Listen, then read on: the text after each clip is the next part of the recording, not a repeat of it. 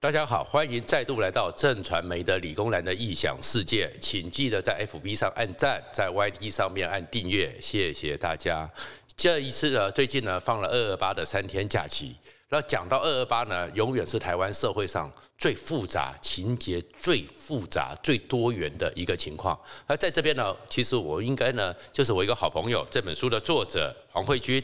他写了一个真正是非常用心的跳脱政治上那些蓝绿之间既定立场，从爬书访谈花了他三十年的岁月做出来的二二八的一个调查，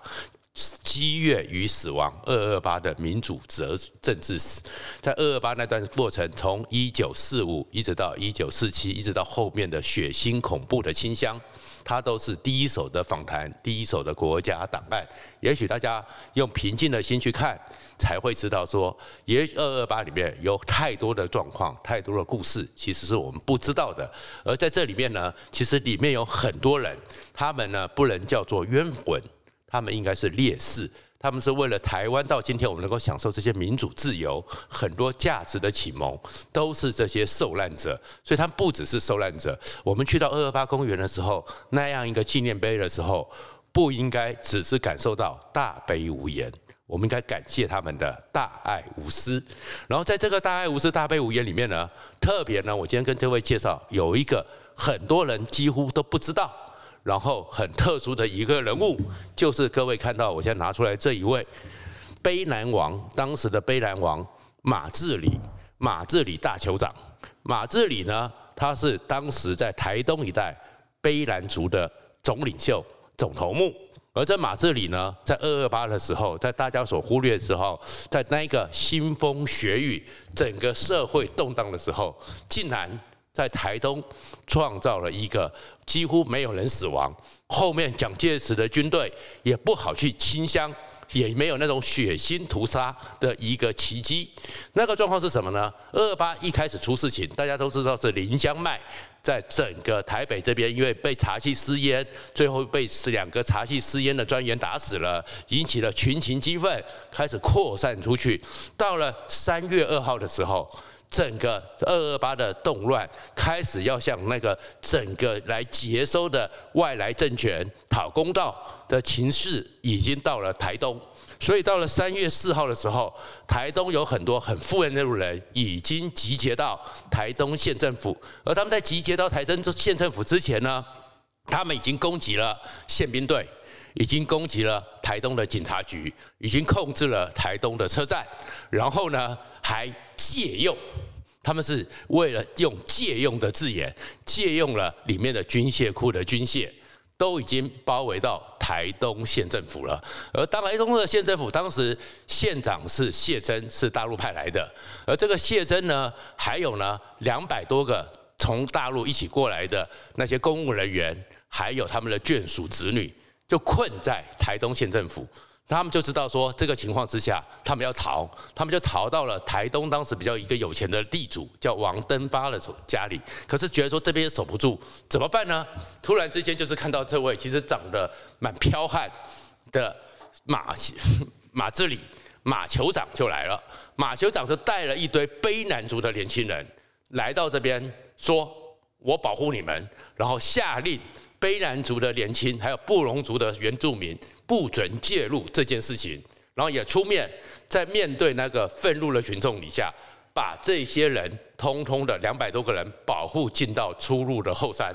然后到了出入后山，然后马志里呢开始找了台东的圻树社地区大佬，组织了善后委员会。很快的，在没有枪声、没有杀人、没有逮捕之下，三月十几号，结果呢？整个台东平静了，这三月七号左右就平静了，不到三天，而且呢，马志里还出面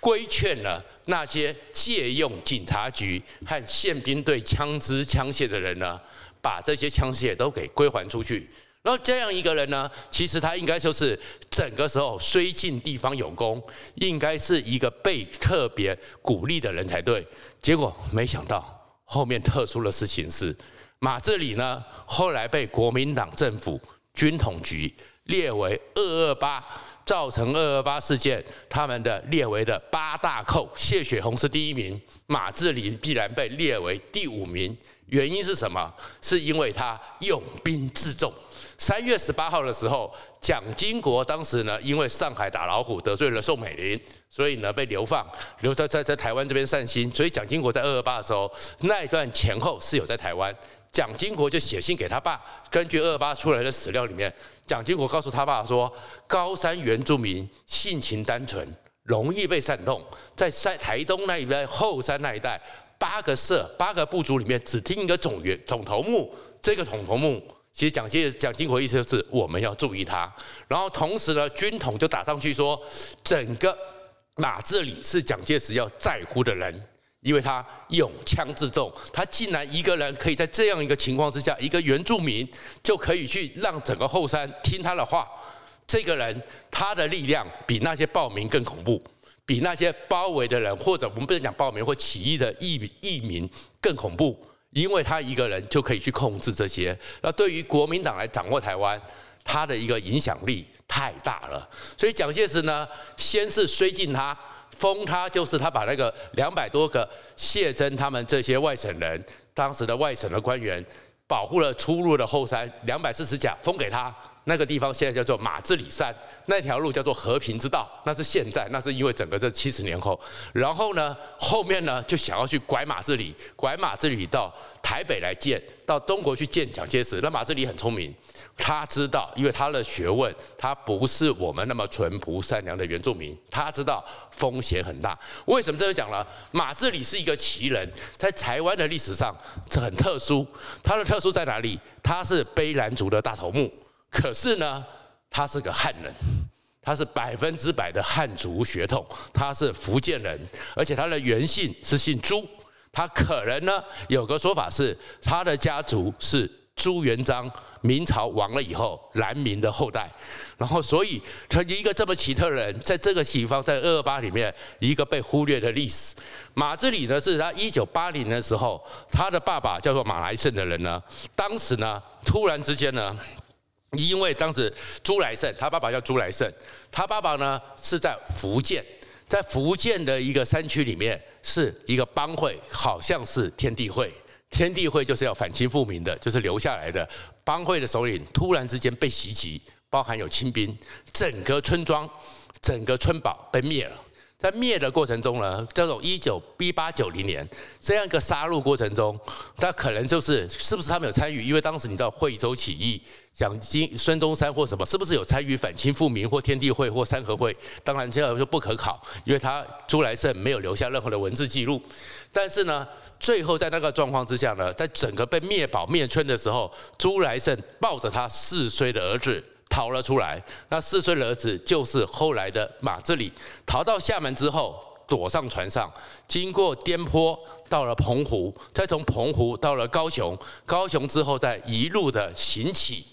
最后经过一年多到达台东。到了台东之后呢，到了台东的利家部落，然后结果呢，被利家部落的卑兰族看到他可怜，收养他。收留他，所以朱来胜就带着马志里住在卑兰族。而这卑兰族呢，不但是这样子，因为到底朱来胜是汉人，是在那边有学过一些文化，有一些现代化的知识，有一些文学的各种的底子，所以他在那边也协助整个卑兰族呢，很多种田呐，很多改革生活、改善民生的东西。所以卑兰族也接待了他，接待到最后呢，看他这样子带着一个小孩可怜，酋长呢。就把他的一个女儿嫁给了朱来胜。那这样子既然嫁了以后呢，朱来生就变成卑兰人了。那卑兰卑兰人之后呢，所以这个小男孩五岁的小男孩呢，就取了名字。他其实是原住民法里马志里，但是马志里是什么意思不知道。后来国民党呢来了以后，每个人都要取汉名，他就叫做马志里。然后现在呢，马志里，所以现在他就定了。然后他就在卑兰族长大。可是卑兰族这种民族啊，有很多时候你会看到说，我们原住民的。包容大度超乎你的想象，他明明就是一个汉人，明明就是一个外来者，可是从小到大，他一样的就在卑兰族接受卑兰族的训练，十三岁开始跟着卑兰族一样，成年里去打猎，去打飞鼠，去打云豹，然后呢，最后呢，他十三岁开始列下他第一次引爆，他非常的骁勇善战，非常的有智慧。整个状况在整个当时的卑南的原住民里面很特殊，而且大家如果记得看过赛德克巴莱，还记得在那个年代一百多年之前，其实那时候我们的原住民还是在互相猎人头的时代，所以当时的卑南族跟花莲那边的布农族是常常生死相斗，争猎场，互相出。出草的一个状况，所以他也是骁勇善战，会组织。其实他是布隆族的，当时布隆族的大仇人。他最后呢，到了二十四岁的时候，整个卑南族就觉得说，这个小伙子厉害。然后原来的酋长老了，所以虽然他是完全血统不纯，完全不是这样的血统，让一个外来族裔。当了卑南族的头目，然后到了二十八岁的时候，诶，整个日本的力量又过来了。事实上，日本呢，在一八九五年开始占领了台，就是管理了台湾。但是后面到了枕头三事件、大关三事件、立雾溪事件，日本开始觉得要理番，日本人把原住民叫做番，要理番。所以一在开始，在一九一零年以后，比较严格的。强硬的理番政策，而日本人开始规定不准再猎人头，要求各个番族呢要在那边听日本人的纪律、日本的规矩。然后当时其实很多原住民是很不能接受、忍受的。但是马志里呢，他到底就是从小到大虽然是在那边长大，可是他有一些他爸爸带过来的知识。他代表带过来的一些读书识字的能力，他知道大局已经变了，所以他呢，其实他也像那个赛德克巴莱里面的莫拉鲁道一样，日本人也带这些酋长去他们去到日本去看看，他知道说，以整个他们的活在过去的时代里面是不可能有这个情况。再去像过去的那种生活，在现代的这个状况之下，面对日本强大的军国，他是不可以这样子的。所以他在这个情况之下呢，他开始要重新去想卑南族怎么生存。他第一件事情就是知道日本人竟然禁止再继续猎人头抢猎场，所以他必须跟布隆族和解。他是率先下令，布隆族的在卑南族再也不准跟整个布隆族再杀害。没有猎人头这回事，如果打赢了抓到放回去。经过三年之后，他的这种善意让花莲的布农族开始觉得应该也放下心来，所以他是第一个把整个卑南族和布农族和解起来。和解以来之后，就在那个时代里面，他就慢慢的卑南族的生活。整个布农族的生活，在面对日本那么强势的一个里番政策之下，没有出事，平安的保护了那边。而后来呢，结果这个状况之下，到了二二八事件的时候，也是他这种状况之下，他能够出面，然后让那个卑南族、鲁凯族、布农族，通通愿意在他的领导之下，让这个整个腥风血雨的台湾，在那段日子里面没有状况，没有出事。可是呢，这样的一个人呢，你就知道为什么我要特别讲他，他后面呢就会被猜忌。其实这里面就是一个在一九四五突然之间掌握台湾，其实当时很多国民党人的心态是很特殊的，所以才造成的是。你看，就会对他猜忌，说他拥兵自重，明明是一个功臣，结果竟然说他八大寇之第五名，跟二七部队的谢雪红列在一起。那当然最后呢，他的运气是因为他当时保护的叫谢珍，而谢珍呢是吴国楨的人。我们知道说后来蒋介石。不，蒋经国还有蒋宋美龄，那个太后和那个皇后和王子之争，谢那吴国楨当然后来也被被逼的，最后出亡到美国。而吴国楨呢，曾经当过台湾省长的省政府主席的吴国楨呢，是宋美龄的人。所以谢珍到后来呢，回到了中国，跟吴国楨讲了这件事情。吴国楨跟宋美龄讲，所以保护下了马志里。而保护了马志里之后，军统呢还派了一个李姓的中校。在那个时候，忠孝有多大？从此就住在台东，一举一动监控他。所以其实马志里呢，后面过得很闷，闷的就是他好不容易做这件事情，没想到最后呢，他的一个母国来的这个政权，对他是这样的处理，所以他后面呢，对于整个公共事务也不管，很快的就把他的连儿女，他都知道他卖掉了他的那个马自里山的两百头牛，把他儿子送到日本去读书，希望学到现代化建设，然后有所改变。然后如果现在大家有去台东的时候，就是阿妹的故乡卑南族的时候，有个马来森牧师。就是他的长孙，所以其实马自里在这二，我为什么提，就是说二二八的时候，你会知道，在台湾里面有很多你所不知道的故事，也有很多从马自里里面，你其实从那个蒋介石、蒋经国军统如何对待他，也许可以去更多的理解，在那样一个状况里面。那种冲突是有很长期，甚至很复杂、深刻的意义和深刻的心理因素，也不是这么单纯的。我们现在只是什么蓝绿之间的扯的那些，还有更深刻的原因，那才是需要我们去探讨的。然后回来的话，就讲说，其实二二八里面为什么要提这本书？当时呢，整个情况里面不是才一天之间就突然之间就爆发出了二二八，积怨已久。民怨沸腾，积怨已久，民怨沸腾。我记得我们上次有讲过布袋事件，一个疫情，当时整个国民政府在中国内部正在在大陆的时候，是在跟共产党做殊死战，打得乱七八糟，抓夫啊、杀俘的屠城的事情，其实也有很多。然后在台湾出现那个鼠疫布袋事件，把军队围在路口，一万多个人在那边等死四个月，最后死掉了两千多人，染疫四千多人的布袋事件。其实除了之外，还有一件事情，竟然有一个没有米吃了。在那个蒋介石那个年代，台湾当时叫做饿得不得了。什么叫饿得不得了？台湾是鱼米之乡，饿得不得了呢？其实从一九四五年八月十五。日本天皇御音放送，宣布投降。到了九月三号，在密苏里舰里面签了约，把台湾给了国民政府蒋介石，开始来接收和接收之后，中台湾竟然出了一个状况，叫饿得不得了。饿得不得了是什么？开始没有吃米吃。台湾竟然缺米缺粮，然后在这里面呢，当时呢，在整个中部地区呢，有一个呢，我们知道就是惠军那边呢，有小到的，就是当时的雾峰林家，雾峰林家里面呢的林献堂，大家日记里面就有讲说，当时这个政府那时候都还没二二八，就在一九四六，民国三十五年前一年，叶继坤命军队二十余名，各持枪来包围隆昌。欲取米粟，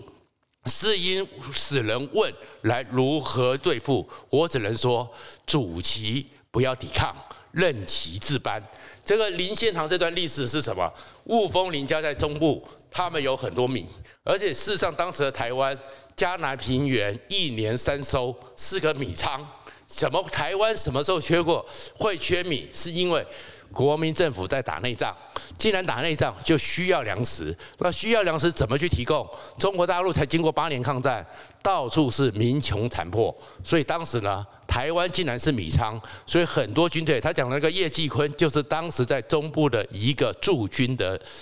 那个指挥官，就来抢米。抢米之后呢，怎么拿？他们不是规规矩矩的，派了二十几个军队，直接就围住了雾峰林家林献堂的家乡，到米仓那边叫你交出来。那这样子就抢米抢光了。所以在那段时间里面，台湾除了金融崩溃之外，台湾这个鱼米之乡，人台湾这一个米仓缺米，竟然缺了一年，饿得不得了。所以呢，你会看到是这里面呢，惠军呢就当时找了一个报纸。到多可怜呢？